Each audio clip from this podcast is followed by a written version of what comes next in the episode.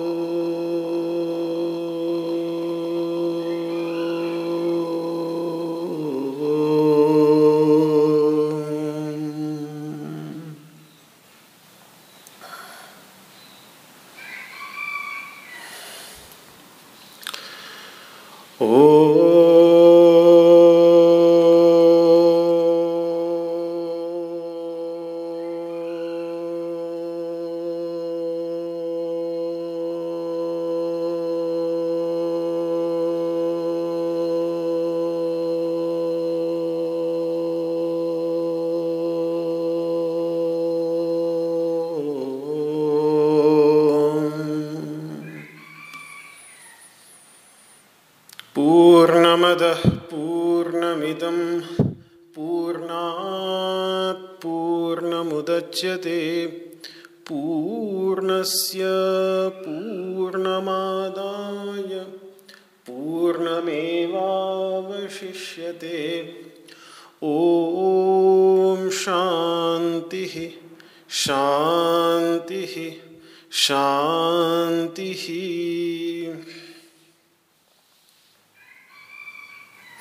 शङ्करं शङ्कराचार्यं केशवं बादरायणं सूत्रभाष्यकृतौ वंदे भगवन्तौ पुनः पुनः।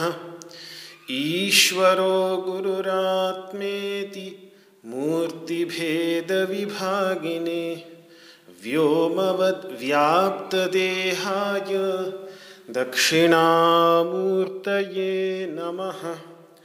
ओम शांति शांति शांति।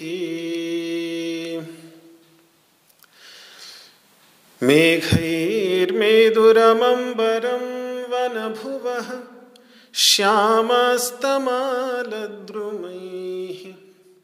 नक्तं भीरुरयं त्वमेव तदिमम्। राधे गृहं प्रापय। इत्थं नन्दनिदेशतश्चलितयोः प्रत्यध्वकुञ्जद्रुमम् राधा माधवयोर्जयन्ति यमुना। कूले रहः केलयः ॐ शान्तिः शान्तिः शान्तिः।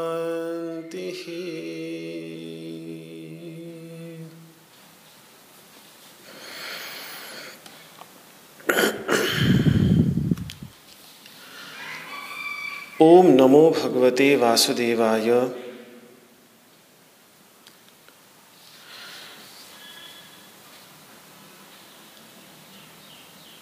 श्रीमद् भगवद गीता के पुरुषोत्तम योग नामक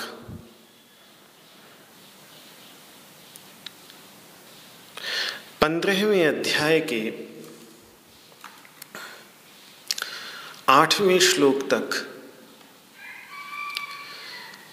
विचार किया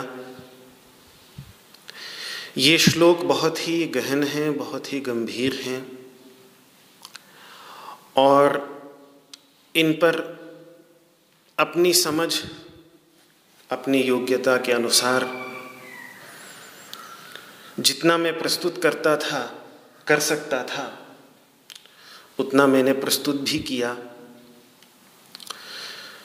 फिर भी उत्क्रमण को लेकर, अर्थात शरीर छोड़ने से लेकर नए शरीर ग्रहण करने के बीच की अवधि। इस दौरान जीव कहाँ रहता है? इन सबको लेकर कुछ प्रश्न बने रहते हैं, जिन पर विचार किया गया है। जैसा मैंने कल निर्देश भी किया था कि ब्रह्मसूत्र के अंतर्गत सूत्रकार ने किया है, विभिन्न भाष्यकारों ने किया है। महाभारत आदि ग्रंथों में भी है। श्रीमद् भगवद गीता के आठवें अध्याय में देवयान, पितृयान मार्ग की चर्चा भी है। और आठवें ही अध्याय में उत्क्रमण की चर्चा भी भगवान श्री कृष्ण कर रहे हैं। लेकिन ये सबसे बड़ी बात तो ये है कि मृत्यु के बाद क्या घटित होता है? ये बहुत ही बड़ा रहस्य है, बहुत ही बड़ा रहस्य है। कोई वापस बताने को तो आता नहीं कि मेरे साथ ये ये घटित हुआ। फिर भी ध्यान की गहराइयों में जाकर प्रश्नों के उत्तर अनुभूति की गहराइयों में जाकर कुछ प्रश्नों के समाधान ढूँढने का प्रयास महर्षियों की ओर से, इस भारत भूमि के योग के साधकों की ओर से हुआ है। लेकिन वो साहित्य भी बहुत ही गूढ़ है, बहुत गंभीर है। और मैं अभी ये नहीं कह सकता कि उस संदर्भ में मेरे अपने संशय, मेरे अपने प्रश्न और मेरी अपनी द्विविधाएँ पूरी तरह से निवृत्त हो चुकी हैं। शोध चल रहा है, अध्ययन उस दिशा में चल रहा है। एक तो पाश्चात्य मनोविज्ञान की एक धारा है, N D E. Near death experiences जो ऐसे लोगों को अनुभव हुए हैं, जिनका शरीर मृत घोषित कर देने के भी घंटों बाद पुनरुज्जीवित किया गया। ऐसी घटनाएँ कई घटित होती हैं, कई बार हृदय का, हृदय की शल्य क्रिया करने के लिए हृदय को एक बार के लिए पूरी तरह से रोक दिया जाता है और उसके बाद शल्य क्रिया की जाती है तो कई बार आधे आधे घंटे तक व्यक्ति पूर्ण रूप से मृत रहने के बाद पुनरुज्जीवित किया जाता है। तो ऐसे लोगों को जो उस दौरान अनुभव हुए हैं, उन अनुभवों पर बहुत कार्य हुआ है। इसी क्षेत्र को एनडीई कहा जाता है। एक तो बड़ा ही आश्चर्यजनक घटना जो बहुत ही प्रामाणिक घटना है, इसमें कोई शक नहीं कि एक महिला उत्तरी यूरोप में ग्लेशियर्स में स्कीइंग कर रही थी तो वो ग्लेशियर के बीच में जाकर पानी में गिर जाती है और लगभग उसको पुनरुज्जीवित करने तक, लगभग पाँच से या छः घंटे तक वो पूरी तरह से मृत रहती है, लेकिन ग्लेशियर के ठंडे पानी में उसके मस्तिष्क की कोशिकाएँ और शरीर की सभी कोशिकाएँ यथावत उनको जो दिल के धड़कने के बंद होने के साथ साथ तुरंत ही जो नष्ट भ्रष्ट हो जाना चाहिए था, वो नष्ट भ्रष्ट न हुई तो उसके परिणाम स्वरूप फिर चार पाँच घंटे बाद तक भी डॉक्टरों ने उसको पुनरुज्जीवित किया। तो उसके इंटरव्यूज़ वगैरह और सब भी मैंने देखे बड़े ही प्रसिद्ध हैं यूट्यूब पर उपलब्ध होते हैं। तो एक तो ये मनोविज्ञान का जो एक एक क्षेत्र है एनडीई का नियर डेथ एक्सपीरियंसेस का, इसके दृष्टि से जब देखते हैं तो उपनिषदों के कई विचार, जैसे ये भी ईशावास्य उपनिषद का है हिरणमय न पात्र न सत्यस्यापिहितम मुखम तत्व भूषण न पावृणु, क्योंकि ये मुमूर्षु व्यक्ति की ही उपासना है। इन मंत्रों पर भी कुछ आधुनिक दृष्टि से स्पष्टीकरण मिलता है।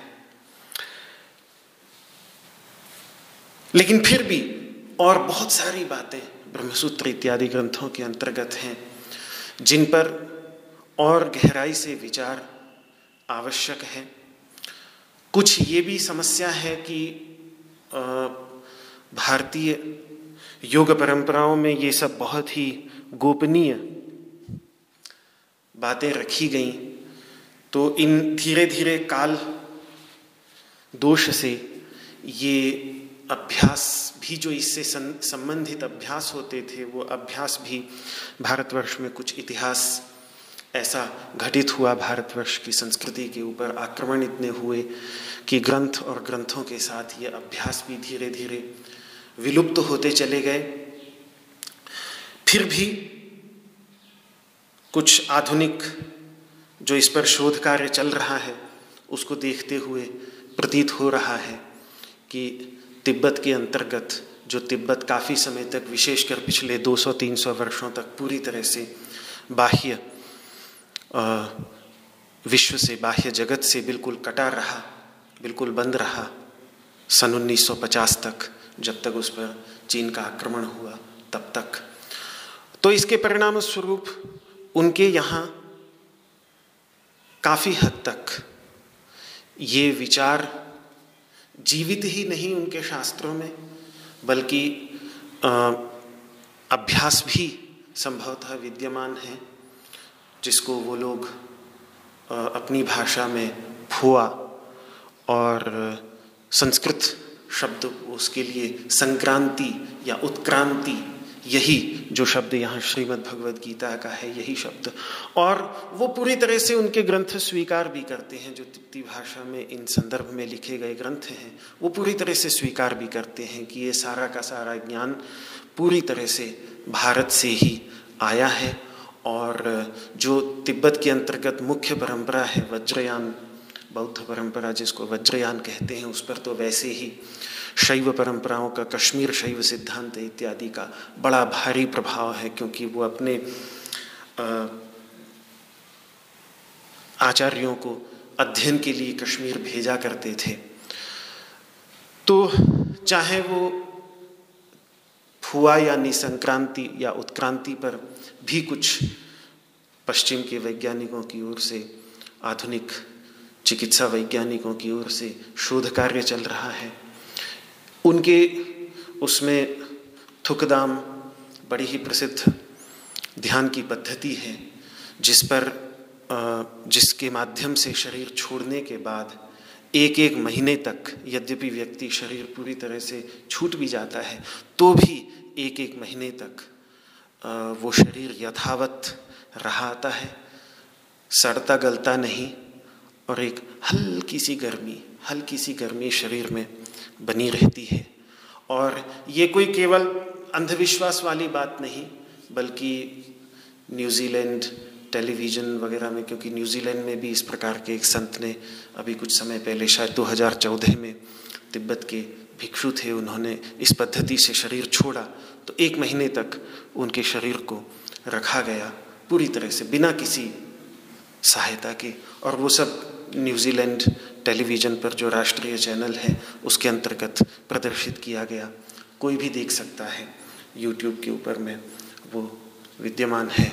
और अभी पीछे भी दक्षिण भारत के अंतर्गत कुछ ऐसे भिक्षु हैं जिन्होंने इस तरीके से शरीर छोड़ा। तो उनके अध्ययन के लिए दलाई लामा जी की ओर से भी ये सब क्योंकि उनका तो बड़ा वैज्ञानिकों के साथ में रहाता है, विशेषकर मनोवैज्ञानिकों के साथ में बड़ा संवाद चलता है। तो उन्होंने बुला करके ये सब किए हैं, या करवा रहे हैं। तो वो सब भी देखना इस सब में आवश्यक है। तभी जाकर बहुत सारे जो संशय बने हुए हैं। कितना इसमें विश्वास पर आधारित है, कितना अनुभव पर आधारित है, कितना आधुनिक विज्ञान की दृष्टि से सही ठहराया जा सकता है। ये सब प्रश्न बने हुए हैं। तो मेरा भी उस पर रुचि बनी रहती है और अध्ययन चलता है। लेकिन अभी मैं उस पर बहुत अधिक कुछ अधिकार पूर्वक बोल सकूँ। इसकी योग्यता मुझे नहीं लगती। इसलिए मैं इस आ, हाँ और अंतिम बात जो बीच में क्या होता है, एक शरीर से लेकर, एक शरीर छूटने से लेकर, दूसरे शरीर की प्राप्ति तक, ये भी जो अंतराभाव, जिसको कहते हैं मध्य भाव अंतराभाव, संस्कृत में इसको अंतराभाव कहते हैं, जो पुनः भारतीय गुह्य परंपराओं से लिया गया, जो हमारे शास्त्रों में कहीं विस्तार से, कहीं सीमित रूप से, लेकिन कई बार जो परंपराएँ मुखागम, यानी मौखिक रूप से गुरु शिष्य परंपरा के माध्यम से रही, उनको भी भारत में आ करके उन परंपराओं को रिकॉर्ड करके और उनको ले जाने का कार्य भी तिब्बत के आचार्यों ने बहुत अच्छे तरीके से किया। और इसलिए बारडो उनकी भाषा में अंतराभाव, जिसको हम संस्कृत में अंतराभाव कहते हैं, उसको बारडो कहते हैं। बारडो पर बड़ा भारी साहित्य उपलब्ध है। कुछ पुस्तकें तो विश्व प्रसिद्ध हैं, जैसे the Tibetan book of the dead जो मृत्यु से संबंधित तिब्बती पुस्तकें हैं। बड़ी प्रसिद्ध हैं, पूरे विश्व में प्रसिद्ध हैं, अंग्रेज़ी में बड़ा ही प्रसिद्ध साहित्य है। तो उस सबको भी अपने मूल, क्योंकि लिया सब उन्होंने, फिर मैं कहूँगा, और वो लोग बार बार इस बात पर बड़ा ज़ोर देते हैं कि जो कुछ भी भारत से ही मनीषी वहाँ पर गए। योग का प्रचार आठवीं शताब्दी से शुरू हुआ, यानी आज से 1200 वर्ष पूर्व तिब्बत के अंतर्गत योग का प्रचार चला। भारत से बड़े बड़े योगी पद्म संभव इत्यादि वहाँ गए। त्रिविष्टप, जिसको कहा जाता है, त्रिविष्टप का ही अपभ्रंश है तिब्बत। तो बड़ा ज्ञान वहाँ पर गया और उस सबको मूल भारतीय शास्त्रों के साथ मिलाकर और जो अगर कभी यहाँ कुछ चीज़ें स्पष्ट नहीं हैं तो वहाँ से विचारों की प्रामाणिकता का परीक्षण करके उन विचारों का पुनः स्पष्टीकरण किया जाएगा, तभी जाकर ये विचार स्पष्ट होंगे। अन्यथा तो मेरे गुरुजनों ने भी जब मैंने विशेषकर आठवें अध्याय के संदर्भ में ये उत्क्रमण संबंधी विचारों पर स्पष्टीकरण मांगा तो मेरे गुरुजनों ने यही कहा कि अब ये सब योग की विधाएँ हैं। ज्ञान की दृष्टि से जैसा मैंने बतलाया कि परमात्मा साक्षात्कार की दृष्टि से उत्क्रमण होता ही नहीं है। उत्क्रमण होता है उनका, जो योग के द्वारा ब्रह्मलोक की प्राप्ति तक योग्य होते हैं। ब्रह्मलोक जो ये सात लोक हैं, उन लोगों की प्राप्ति के योग्य होते हैं, उन्हीं का ही उत्क्रमण होता है।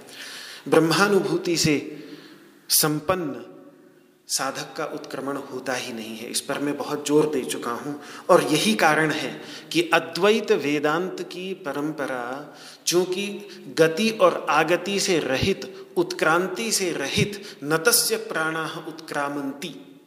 इस अनु, इस उत्क्रमण से रहित ब्रह्मलीनता को ही सबसे महान गति मानती है। इस कारण वेद, अद्वैत वेदांत के ग्रंथों में जो मेरा विशेष अध्ययन का क्षेत्र रहा, योग दूसरे स्थान पर मेरे लिए है। सबसे पहले तो अद्वैत वेदांत की परंपराएँ ही हैं, उसके बाद दूसरे नंबर पर रुचि योग में है। तो वहाँ योग के उन पहलुओं को कुछ अधिक ध्यान अद्वैत ऐसा नहीं कि अद्वैत वेदांत की परंपराओं में उन पर विचार न किया गया हो। समयानुसार जब उपासनाओं पर विचार करते हैं, उपासना कांड पर विचार करते हैं तो ब्रह्मसूत्र इत्यादि में उस सब पर विचार किया गया है। इसीलिए विचार किया भी है।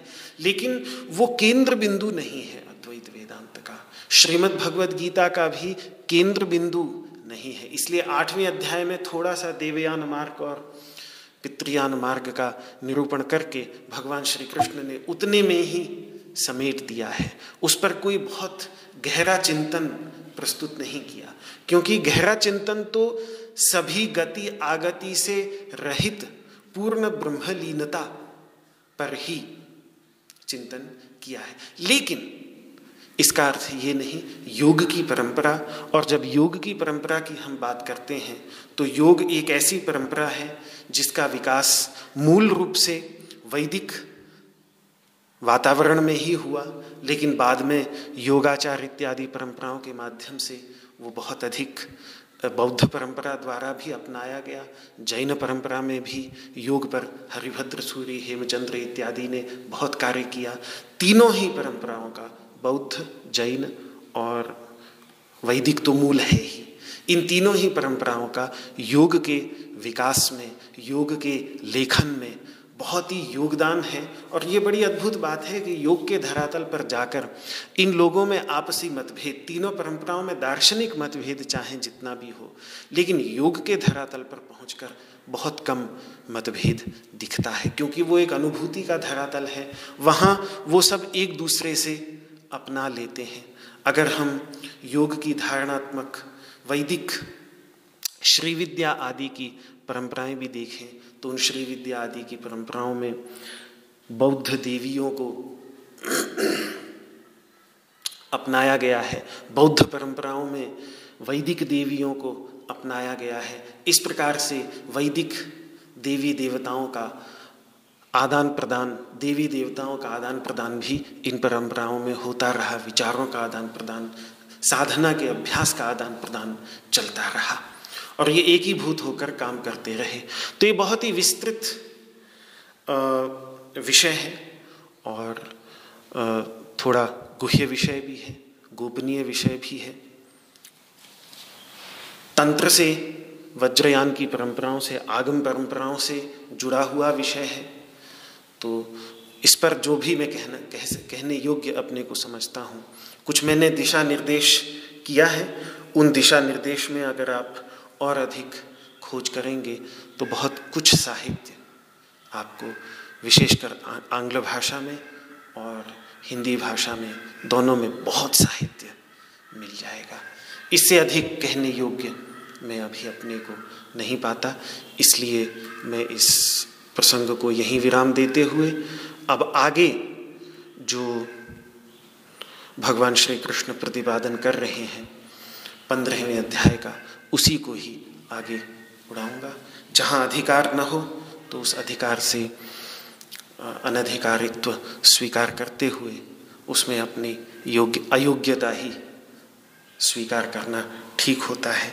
तो उस अयोग्यता को, अनधिकारित्व को स्वीकार करते हुए जो एतत् संबंधी गुरुजन विद्यमान हैं उनका संग और मुझे मिले, इससे प्रकाश और जो शंकाएँ बनी हुई हैं, जो संशय बने हुए हैं, उनकी निवृत्ति समयानुसार, स्वानुभूति से और गुरुजनों के मार्गदर्शन से हो। ऐसी प्रार्थना के साथ मैं आगे बढ़ता हूँ। तो अगला श्लोक है नवम श्लोक पंद्रहवें अध्याय का। इस नवम श्लोक के अंतर्गत जो भगवान ने बरह षष्ठान इंद्रियाणी प्रकृति स्थानी कर्षति, जो मन षष्ठान इंद्रियाणी मन आदि जो छह इंद्रियाँ हैं, उन छह इंद्रियों को ही मूल रूप से भगवान पाँच ज्ञानेन्द्रियाँ और छठा मन, इनको ही इस श्लोक के अंतर्गत गिना रहे हैं। अपने ही शब्दों में, बिल्कुल स्पष्ट करने के लिए, जिससे व्यक्ति को कोई द्विविधा न रहे।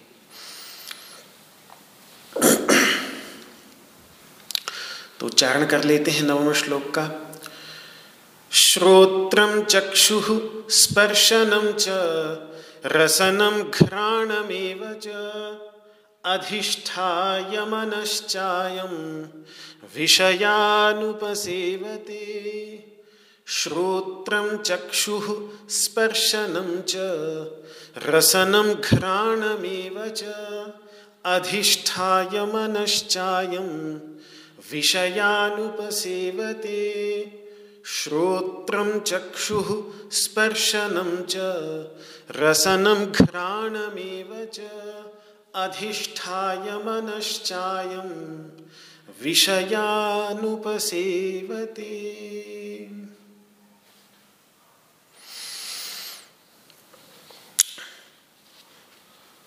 पिछले लगभग उन दस वर्षों से मेरी योग में बहुत ही गहरी रुचि रही और उस योग का अभ्यास भी नियमित रूप से करने का प्रयास रहा और साथ में योग के ग्रंथों का गंभीरतापूर्वक परिशीलन करने का भी प्रयास रहा। ध्यान अधिक उन अभ्यासों पर रहा जो जीते जी जीवन काल में किए जाने वाले अभ्यास हैं। उन्हीं में ही इतना शोध, इतनी गहराई, अभी प्राणायाम को ही लेकर इतने प्रश्न मन में बने हुए हैं। प्राणायाम के अभ्यास को ही लेकर आसनों के अभ्यास में कुछ स्पष्टता दिखती है। प्राणायाम प्रत्याहार, ध्यान के अभ्यास में ही बहुत कुछ खोज करने को बाकी जब लगती है तो लगता है कि इतना विस्तृत ये क्षेत्र है कि इसमें बिल्कुल समुद्र की तरह, एक अनंत समुद्र की तरह है ये योग का। और जब तक व्यक्ति स्वयं अभ्यास न करे, तब तक, क्योंकि बहुत ही प्रैक्टिकल सब्जेक्ट है, बहुत ही व्यावहारिक सब्जेक्ट है तो एक बात होती है कि शास्त्रों का आधार लेकर कुछ बोल जाना, और एक दूसरी बात होती है कि फिर कुछ उसको अपने अभ्यास के साथ जोड़कर, अपनी अनुभूति के आधार पर, अपनी अनुभूति की कसौटी पर कसकर फिर जब बोला जाता है तो उस, उसका एक अलग ही महत्व होता है। फिर उसकी, उसके अंतर्गत शक्ति आती है। तो वो जब तक अनुभूति का धरातल न हो, अपने ही अभ्यास का धरातल न हो, तब तक बड़ा मुश्किल हो जाता है इन व्यावहारिक विषयों पर बोलना। तो यहाँ इस श्लोक के अंतर्गत भगवान ने बस वही पाँच ज्ञानेन्द्रियाँ और छठा मन गिना दिया है। श्रोत्रम, यानी कान, चक्षु, यानी आँखें, स्पर्शनम, यानी स्पर्शेंद्रिय, रसनम, यानी रसनेन्द्रिय और घराण, यानी सूंघने की इंद्रिय। और मन और मन, जो इन पाँचों से जुड़ा हुआ है। इनको अधिष्ठित करके, इन छह का अधिष्ठाता बनकर इनका स्वामी बनकर, इसीलिए पीछे के श्लोक में जीव को ईश्वर भी कहा शरीरम यदवापनोति अच्छाप्युत्क्रामतीश्वर तो दूसरे शब्दों में यूँ कह लीजिए कि इनका सहारा लेकर, जैसे भगवान ने रासलीला करने के लिए योग माया योग मायाम उपाश्रित। योग माया का आश्रय लेकर उन्होंने रासलीला की है। बिना उसके, बिना योग माया का। तो यूँ कह लीजिए कि चाहे योग माया के अधिष्ठाता बनकर उन्होंने रासलीला की है, चाहे यूँ कह लीजिए कि योग माया का आश्रय लेकर उन्होंने रासलीला की है। तो इसी प्रकार से ये जीव भी इन पाँच ज्ञानेन्द्रियों को और छठा मन इनका स्वामी बनकर, अर्थात स्वामी का अर्थ ही होता है कि इनमें स्वभावना स्वभावना रखने वाला ही स्वामी कहलाता है। स्वामी का अर्थ ही ये है। भूस्वामी, किसी भूखंड विशेष में स्वभावना रखने वाले को ही भूस्वामी कहेंगे। इसी प्रकार से धन विशेष का, इस धन विशेष का स्वामी वही है जिसकी उस धन विशेष में मेरेपन, स्वभावना है, मेरेपन की भावना है। तो इसी प्रकार से इनमें इनका अधिष्ठाता होने का तात्पर्य है कि जैसे रथ का अधिष्ठाता वही है कि जो, जिसने रथ को पूरी तरह से अपने अधिकार में लेकर अपनी आवश्यकता अनुसार उस रथ को, गाड़ी का अधिष्ठाता वही है जो गाड़ी को चलाकर अपनी आवश्यकता अनुसार यहाँ वहाँ ले जा सके। तो इसी प्रकार से ये जीव भी इनका अधिष्ठाता है और इनका सहारा लेकर अपने भोग के लिए इनको साधन बनाकर अयम विषयानुपसेवते। यह जीवात्मा विषयों का सेवन करता है। शब्द स्पर्श, रूप, रस, गंध, इन पाँच का सेवन करता है। तो केवल जन्म काल में इन्हें साथ लेकर ही नहीं आता और केवल मृत्यु काल में इन्हें साथ लेकर जाता ही नहीं। अपितु जीवन काल में इन्हीं को उपकरण बनाकर इस संसार के समस्त विषयों का उपसेवन, उपभोग, सुख दुखान्यतर साक्षात्कार, सुख दुख का साक्षात्कार करता रहता है। वास्तव में उनका अपने ऊपर अध्यास कर लेना ही, उनसे जनित जो सुख दुख है, उस सुख दुख का अपने ऊपर अध्यास कर लेना ही कि मैं सुखी हूँ, मैं दुखी हूँ, ये भावना कर लेना, यही उनका सेवन है। और सेवन, यहाँ विषयों का सेवन कुछ और नहीं। विषयों से जो सुख हो रहा है, उस विषयों के सेवन से जो सुख हो रहा है, उस सुख को अपने साथ जोड़ लेना। और विषयों के सेवन से जो दुख हो रहा है, उस दुख को अपने ऊपर थोप लेना कि मैं सुखी हूँ, मैं दुखी हूँ। यही विषयों का सेवन है, जो इनका आश्रय लेकर जीव करता रहता है।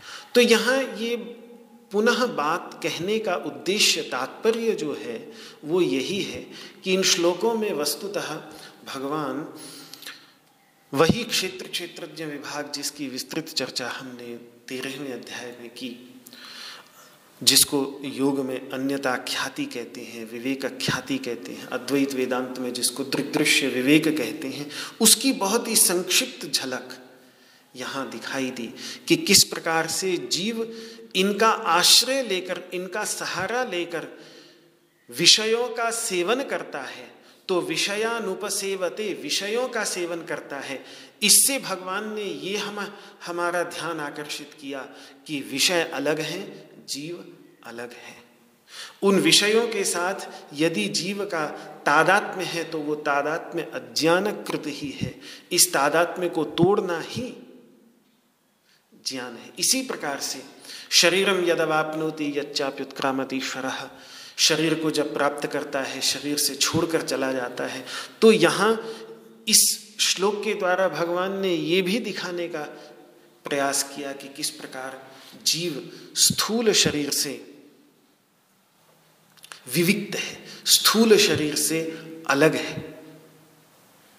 जीव का स्थूल शरीर से विवेक बताया।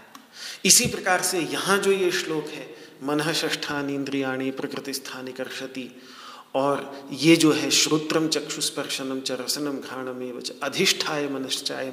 इन सब का छह का अधिष्ठाता जीव को बतलाया तो इससे ये भी पता चला कि इन इंद्रियों से और मन से, इनसे मिलकर जो सूक्ष्म शरीर बना है, उस सूक्ष्म शरीर से भी ये जीव वस्तुतः अलग ही है।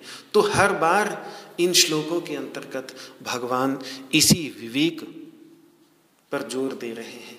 ये विवेक ख्याति एक बात जो बहुत ही अब स्पष्ट होती चली जा रही है। चाहे वो योगाभ्यास, ध्यानाभ्यास हो, चाहे श्रीमद् भगवद गीता का और योग सूत्र इत्यादि का चिंतन हो, कि जितना इस भावना को दृढ़ किया जा सके कि किस प्रकार से मैं, यानी शुद्ध चैतन्य तत्व, अपनी इंद्रियों से, अपने मन से, अपने शरीर से और इन सभी से भोग किए जाने वाले विषयों से और उन विषयों का उपभोग होने के परिणाम स्वरूप मन के धरातल पर उत्पन्न होने वाले सुख दुख से मैं भिन्न हूँ, इनका साक्षी हूँ, वस्तुतः इनसे अलग हूँ। ये भावना जितनी दृढ़ होती चली जाए, जितनी गहरी बैठती चली जाए, उतना व्यक्ति जीवन के अंतर्गत जीते जी। असंग, इन सबसे असंग होता चला जाता है। जीवन के अंतर्गत उतनी ही अधिक, जितना ये विवेक अन्यता ख्याति, इन सबसे अपने को अलग करके जानना, ये शास्त्रों का चिंतन करके और उसके बाद आसन आदि का अभ्यास करते हुए ध्यानाभ्यास के द्वारा जितना अपने को इन सबसे अलग करके व्यक्ति जानता जाता है, उतनी जीवन के अंतर्गत शांति आती चली जाती है। उतना ही अपने शांत स्वरूप का आविर्भाव होता चला जाता है। ये बिल्कुल कोई विश्वास की बात नहीं, बल्कि बिल्कुल एक ऐसी बात है जो अनुभव की बात है। अनुभव के धरातल पर उतारे जाने की बात है, जीवन के अंतर्गत। तो एक ये बहुत ही महत्वपूर्ण बिंदु है विवेक ख्याति का, जिस पर ध्यान कम जाता है। विवेक हम कह देते हैं, विवेक शब्द का बहुत आसानी से प्रयोग कर लेते हैं। लेकिन दृदृश्य विवेक इत्यादि ग्रंथों से जब इसका वास, इसकी वास्तविक गहराई समझ में आती है, क्षेत्र, क्षेत्रज्ञ विभाग योग जैसे अध्यायों से इसकी गहराई समझ में आती है तो समझ में आता है कि वास्तव में जीवन के अंतर्गत चिरस्थायी शांति प्राप्त करने का इसके अतिरिक्त और कोई मार्ग दिखाई नहीं देता। तो यह विवेक वह ज्ञान है जो वास्तविकता के धरातल पर टिका हुआ ज्ञान है। अपने अंदर मन को शांत करके अपने अंदर व्यक्ति झांकेगा तो स्वतः ही ये बातें बिल्कुल ठीक ठीक लगने लगेंगी। लेकिन अधिकतर जीवों में यह विवेक नहीं रहता। यह बात भी इस अंतिम चरण द्वारा भगवान ने बतलाया कि अयम विषयानुपसेवते। अधिकतर जीवों में चींटी से लेकर हाथी तक जितने भी जीव हैं, उन जीवों में ये जीवात्मा केवल विषयों के उपसेवन में ही लगा रहता है। विषयों का आश्रय लेकर सुख दुख का साक्षात्कार करने में ही लगा रहता है। सुख का साक्षात्कार करते रहना चाहता है और दुख के साक्षात्कार से बचते रहना चाहता है, लेकिन फिर भी सभी जानते हैं कि दुख के साक्षात्कार से कोई भी बच नहीं पाता। ये चक्र के समान आते ही हैं जीवन के अंतर्गत। इन्हीं में ही लगा रहता है। और विषयों का उपसेवन करने से, विषयों का उपभोग करने से भोग का अर्थ ही होता है सुख दुख का साक्षात्कार। सुख दुख को अपने ऊपर आरोपित करते रहने से ये विषयों के अंतर्गत और कार्यकरण संघात के अंतर्गत आत्मबुद्धि बनी रहती है। मन को भी हम आत्मा समझते रहते हैं इंद्रियों को भी अप, अपना ही स्वरूप समझते रहते हैं। और यहाँ तक कि अपनी जो धन संपत्ति है जो जो सुख के साधन हैं उन सुख के साधनों को में भी आत्मभाव बना रहता है। और जिसके परिणाम स्वरूप जितना अधिक इन सब में आत्मभाव दृढ़ होता रहता है हम खोजते तो सुख हैं लेकिन उनमें आत्मभाव दृढ़ होने होते जाने के कारण वो नित्य परिवर्तनशील हैं। तो जैसे ही उनमें परिवर्तन आता रहेगा तो हम, हमें लगेगा कि हम ही अपने आप को खोए दे रहे हैं। तो फिर वो दुख के अनंत सागर में, क्योंकि उनके साथ तादात्म्य बना हुआ है। एक नए कोई गाड़ी खरीद के ले आते हैं, उस पर एक खरोच भी लग जाती है। तो वो खरोच ऐसा महसूस होता है कि हमारे दिल पर लगी हो। क्या कारण है? यही कारण है कि अभी शोरूम में जब तक पड़ी थी तो उस समय कोई, जब तक उसके साथ तादाद में नहीं था, तब तक उस पर खरोच क्या वो पूरी की पूरी गाड़ी टूट भी जाएगी तो हमको कोई दुख नहीं होगा, क्योंकि उसके साथ हमारा तादाद में नहीं।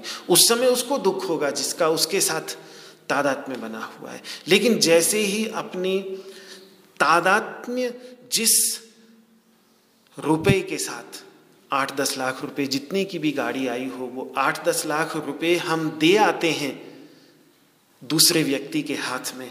तो वो आठ दस लाख रुपए का जो तादाद में हमारा बना हुआ था, वो आठ दस लाख रुपए तो हम दूसरे को दे आए।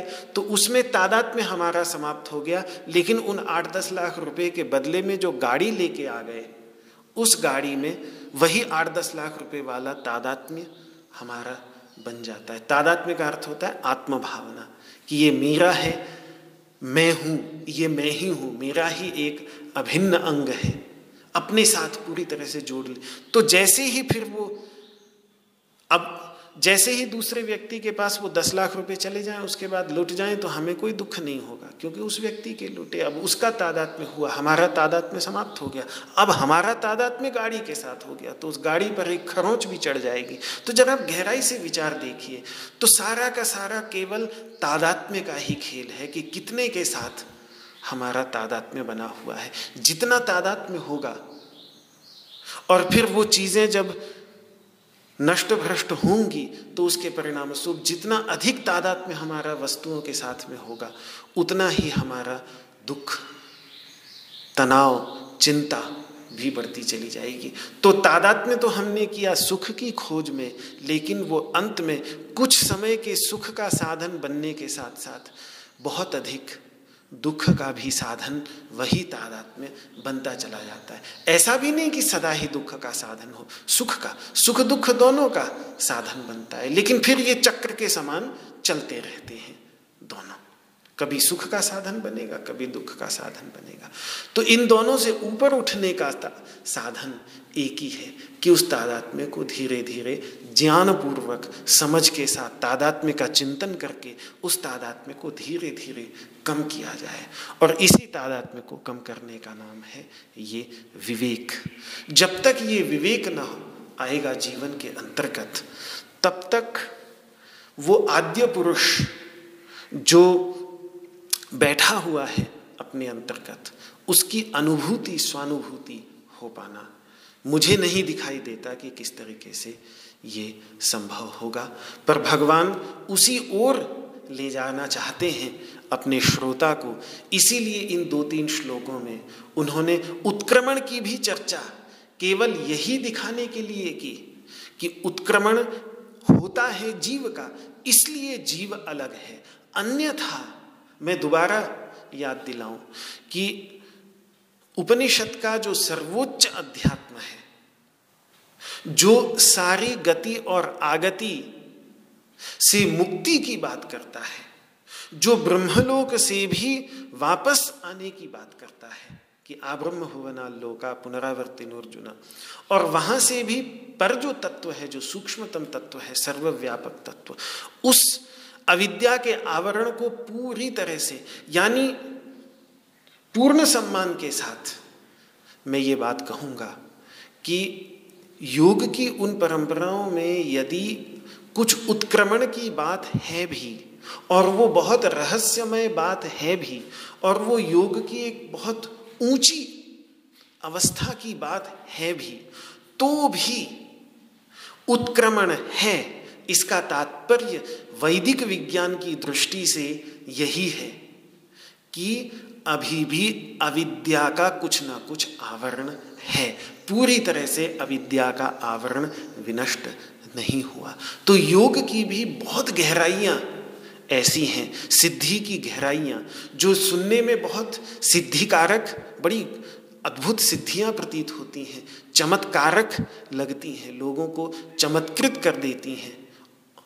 लेकिन जो ये वैदिक अध्यात्म है, औपनिषद जो अध्यात्म है, उस अध्यात्म में उससे भी आगे की बात, की चर्चा, गति आगति के पूर्ण विनाश की बात, अविद्या आवरण का पूर्ण विच्छेद, उसकी चर्चा यहाँ पर की जाती है। तो इसीलिए चमत्कार की बातें, विभूतियाँ महामुनि पतंजलि ने विभूतियों की चर्चा की है। योग के सभी ग्रंथों में विभिन्न प्रकार की विभूतियों की चर्चा की करती हैं, की गई हैं। लेकिन वो केवल संसार की दृष्टि से ही विभूति प्रतीत होती हैं। पारमार्थिक दृष्टि से वो उपसर्ग ही है। ते समाधा उपसर्गा, व्युत्थाने सिद्धय। महामुनि पतंजलि ने अपने सूत्र के अंतर्गत बहुत स्पष्ट कहा है कि ते समाधा उपसर्गा, समाधि की अत्यधिक अंतिम जो गहराइयाँ हैं, जो गहराइयाँ हमें जिन गहराइयों की ओर श्रीमद् भगवद गीता संकेत कर, संकेतित कर रही है, उपनिषद संकेतित कर रहे हैं।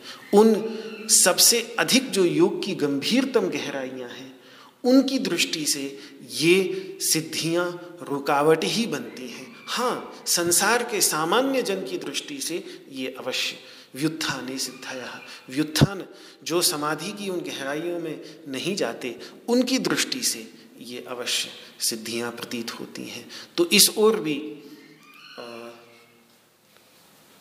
योग के आचार्यों ने संकेत किया है। यही कारण है कि जब कठिन समय में, भारतवर्ष के ऊपर कठिन समय आया तो उपनिषद, श्रीमद् भगवद गीता, जो चरम के ग्रंथ थे, उन चरम के ग्रंथों को ही सुरक्षित रखने पर अधिक ज़ोर रहा। अद्वैत वेदांत की परंपरा ने बहुत कार्य किया इन शास्त्रों को बचाए रखने का। और वो जो, और उत्क्रांति से संबंधित सिद्धियाँ थीं, उन सिद्धियों की जो चर्चा, वो कुछ विलुप्त सी हो गई। लेकिन उससे कोई बहुत कुछ खोया हो, ऐसा नहीं है। लेकिन फिर भी, क्योंकि शास्त्रों में उस ओर संकेत है, श्रीमद् भगवद गीता के में उस ओर संकेत है, इसीलिए रुचि होती है। वो रुचि आप सबकी भी मैं समझ सकता हूँ। मेरी अपनी भी बहुत समय से रही है और जैसा मैंने बताया कि उस ओर अभी भी विचार, चिंतन और शोध चल रहा है। समय के अनुसार और अधिक स्पष्टता होगी तो मैं आपके सामने रखूँगा। यहाँ भगवान उसी ओर पुनः ध्यान आकर्षित करते हुए कह रहे हैं। अगले श्लोक के अंतर्गत दशम श्लोक है, उसका भी उच्चारण कर लेते हैं। उत्क्रामंतम स्थितम वापी भुंजानम वा गुणान्वितम विमूढ़ानानुपश्यन्ति पश्यन्ति ज्ञानचक्षुषः। उत्क्रामन्तं स्थितं वापि भुञ्जानं वा गुणान्वितं विमूढानानुपश्यन्ति, पश्यन्ति ज्ञानचक्षुषः। उत्क्रामन्तं स्थितं वापि, भुञ्जानं वा गुणान्वितं। विमूढानानुपश्यन्ति, पश्यन्ति ज्ञानचक्षुषः। ये जीव उत्क्रमण करते हुए को, देह में स्थित को, विषयों का भोग करते हुए जीव को, और गुणों से युक्त, गुणों से अन्वित मतलब सत्वगुण, रजोगुण और तमोगुण से जनित सुख दुख एवं मोह से संयुक्त जीव को, अब इसके वास्तविक स्वरूप को विमूढ़ नहीं देख पाते। लेकिन जो ज्ञान का चक्षु प्राप्त कर लेते हैं, वो देख लेते हैं। तो यहाँ भगवान जो हमारा ध्यान आकर्षित कर रहे हैं, वो इस बात पर आकर्षित कर रहे हैं कि उत्क्रमण से भी अधिक,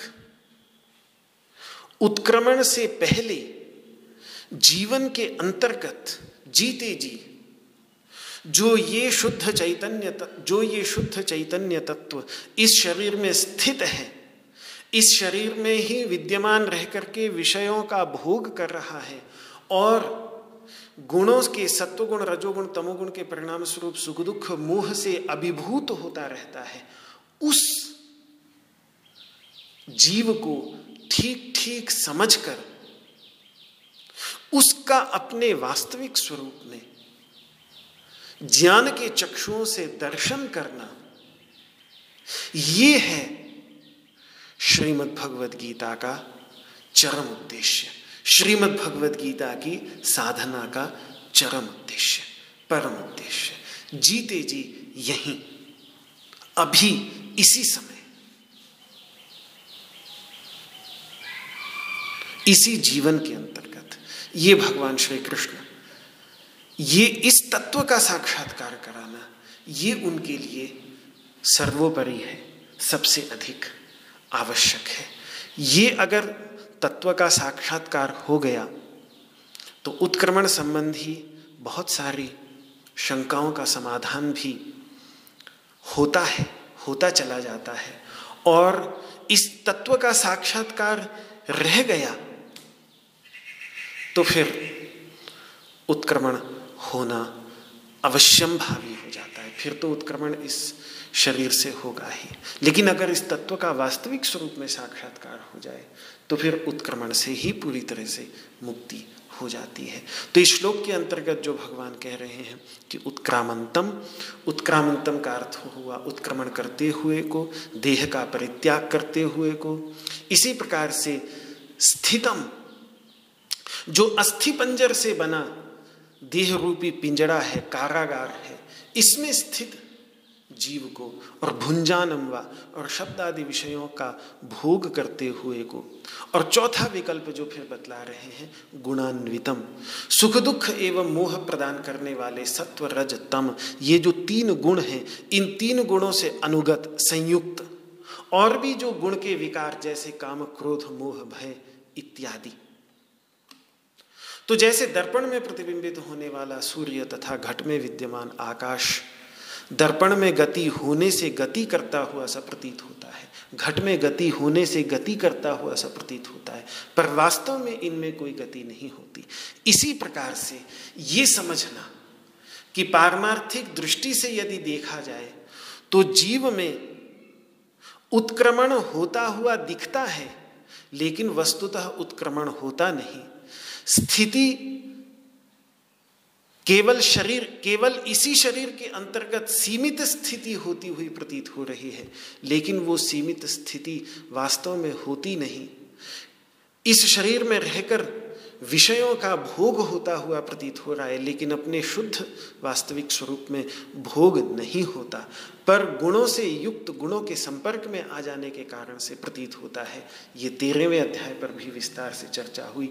तो इस सबसे अतिरिक्त अपने वास्तविक स्वरूप को समझना।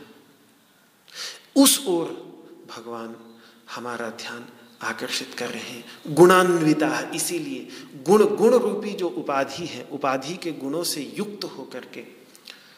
तो यही कारण है कि बृहदारण्य उपनिषद जीवात्मा के लिए कह रही है कि ध्यायतीव, लीलायतीव।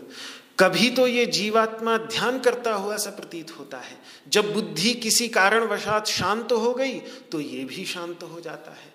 और कभी किसी कारणवशात बुद्धि अशांत हो गई तो ये भी अशांत सा प्रतीत होता है। बिल्कुल वैसे ही, जैसे तालाब में प्रतिबिंबित सूर्य, तालाब के शांत होने पर शांत और तालाब के अशांत होने पर अशांत सा प्रतीत होता है। तो जब तक हमारी शांति, ये एक औपनिषद जो दर्शन है, औपनिषद, उपनिषद का जो योग है, उस योग के अंतर्गत अन्य योग की परंपराओं से के सामने ये प्रश्न रखा जाता है कि यदि तुम्हारी शांति केवल मन की शांति पर ही आधारित है तो फिर तब क्या होगा?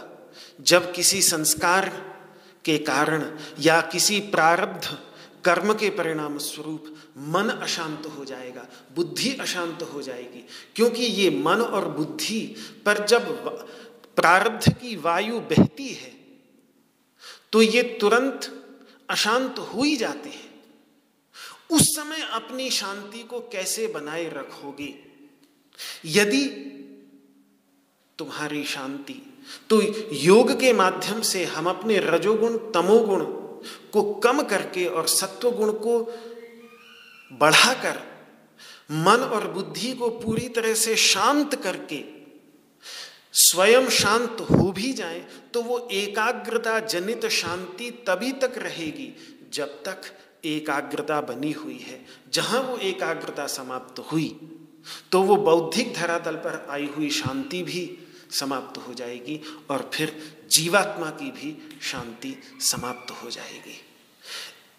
इस समस्या से निकलने का मार्ग केवल अद्वैत वेदांत ही औपनिषद दर्शन ही प्रस्तुत करता है, जो उस मन पर, एकाग्रता पर, बुद्धि पर आधारित शांति से ऊपर उठकर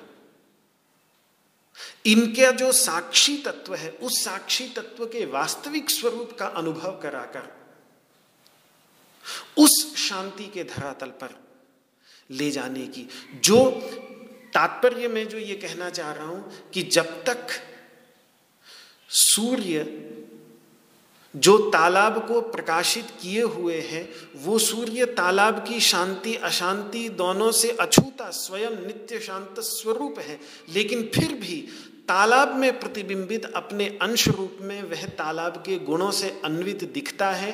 तालाब शांत होगा तो तालाब में प्रतिबिंबित सूर्य भी शांत होगा। और जब तालाब अशांत होगा, तालाब पर हवा बहेगी, तालाब पर लहरें होंगी तो जब तो उस समय तालाब में प्रतिबिंबित होने वाला सूर्य भी निश्चित ही अशांत होगा। जब तक उस प्रतिबिंब के साथ में तादात में समाप्त न होकर उस प्रतिबिंब से पर जो मूलभूत तत्व है, उस मूलभूत तत्व का साक्षात्कार नहीं होगा। जिसका साक्षात्कार कराना श्रीमद् भगवद गीता के इस पंद्रहवें अध्याय का उद्देश्य है, तब तक ध्यान की भी शांति, समाधि की भी शांति क्षणिक ही होगी, कुछ घंटों तक रही आएगी, कुछ दिनों तक रही आएगी, लेकिन कभी ना कभी तो समाधि की शांति से निकल कर आएगा व्यक्ति और दोबारा अशांत हो जाएगा। इसीलिए योग के अंतर्गत प्रकृति, लय, विदेह, इन सबको जो भगवत साक्षात्कार से रहित शांति की गहराइयों में चले गए प्रकृति लय अवस्था में उसको भिन्न किया जाता है। ये बड़े गंभीर पहलू हैं और योग के अंतर्गत, योग के ग्रंथों में इन पर बड़ा, लेकिन केवल ध्यानाभ्यास करने से, केवल समाधि का अभ्यास करने से और ज्ञान रहित समाधि का अभ्यास करने से ज्ञान रहित समाधि का अभ्यास करने से क्या कमी समाधि में रह जाती है? और समाधि रहित ज्ञान का अभ्यास करने से क्या कमियाँ ज्ञान के अंतर्गत रह जाती हैं? इन सब का बहुत गंभीर चिंतन उपनिषदों के अंतर्गत, परमहंस उपनिषद, नारद परिव्राजक उपनिषद के अंतर्गत, जहाँ योगी परमहंस की चर्चा की गई है कि योगी भी हो, परमहंस भी हो। परमहंस केवल परमहंस होगा तो उसके अंतर्गत क्या कमियाँ रह जाएँगी? केवल योगी होगा तो उसके अंतर्गत भी क्या कमी हो जाएँगी कमियाँ रह जाएँगी? जो कमियाँ पूर्ण होती हैं, योगी परमहंस के अंतर्गत। ये सब जीवन मुक्ति, विवेक इत्यादि ग्रंथों में बहुत गहराई से विद्यारण्य मुनि ने उपनिषदों का आधार लेकर चिंतन किया है। बड़ा ही अद्भुत चिंतन है। उससे हमें ये समझ में आता है कि अंत में ये आद्य पुरुष का ज्ञान और जो शरणागति की चर्चा, जो भक्ति का मार्ग भगवान यहाँ पर रख रहे हैं हमारे सामने। भगवत भक्ति का मार्ग, भगवत शरणागति का मार्ग, ये सबसे निर्दुष्ट महाजनो ये नगत सपंथा ये जो मार्ग, जिस मार्ग को भारतीय संस्कृति ने सभी मार्गों को जब चुनाव की बात आई तो इसी को ही, इसी मार्ग को सबसे ऊपर मार्ग चुना। क्योंकि ये सर्वोपरि ज्ञान का और भक्ति का जो एक ये समन्वित मार्ग है, ये ज्ञान का और भक्ति का मार्ग यहाँ पर चयन किया गया और उसको वो मार्ग भारत भूमि, भारतीय संस्कृति, भारतीय उपदेश पूरे विश्व को देती है। योग के अंतर्गत बहुत कुछ है, लेकिन इसके अभाव में योग की अपनी सीमाएँ भी हैं। उन सब की ओर भी हमारा ध्यान आकर्षित किया जाना चाहिए। उस संदर्भ में भी बोलना बहुत अधिक आवश्यक होता है। अंत में, जो श्रीमद् भगवद गीता हमें उपदेश देती है, श्रीमद् भगवद गीता जो हमें मार्ग दिखाती है, वही मार्ग सर्वोपरि निकल कर आता है। इसमें कहीं भी कोई संशय, बहुत विचार करने के बाद भी कहीं भी कोई संशय नहीं प्रतीत होता। तो अगला जो उत्तरार्थ है, विमूढ़ा नानु पश्यंती पश्यंती ज्ञान चक्षुष।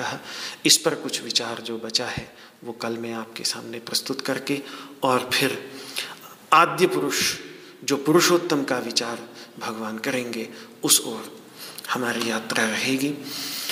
आज इस वाक पुष्पांजलि को मैं भगवान श्री कृष्ण के श्री चरणों में समर्पित करता हूँ और सर्वमंगल कामना से ॐ सर्वे भवन्तु सुखिनः, सर्वे सन्तु निरामयाः, सर्वे भद्राणि पश्यन्तु। मा कश्चिद्दुःखभाग् भवेत्। ॐ ही, शांति ही श्री कृष्णार्पणमस्तु आपको मेरा हाथ जोड़ करके प्रणाम। जय श्री कृष्ण, जय श्री कृष्ण, जय श्री कृष्ण जी।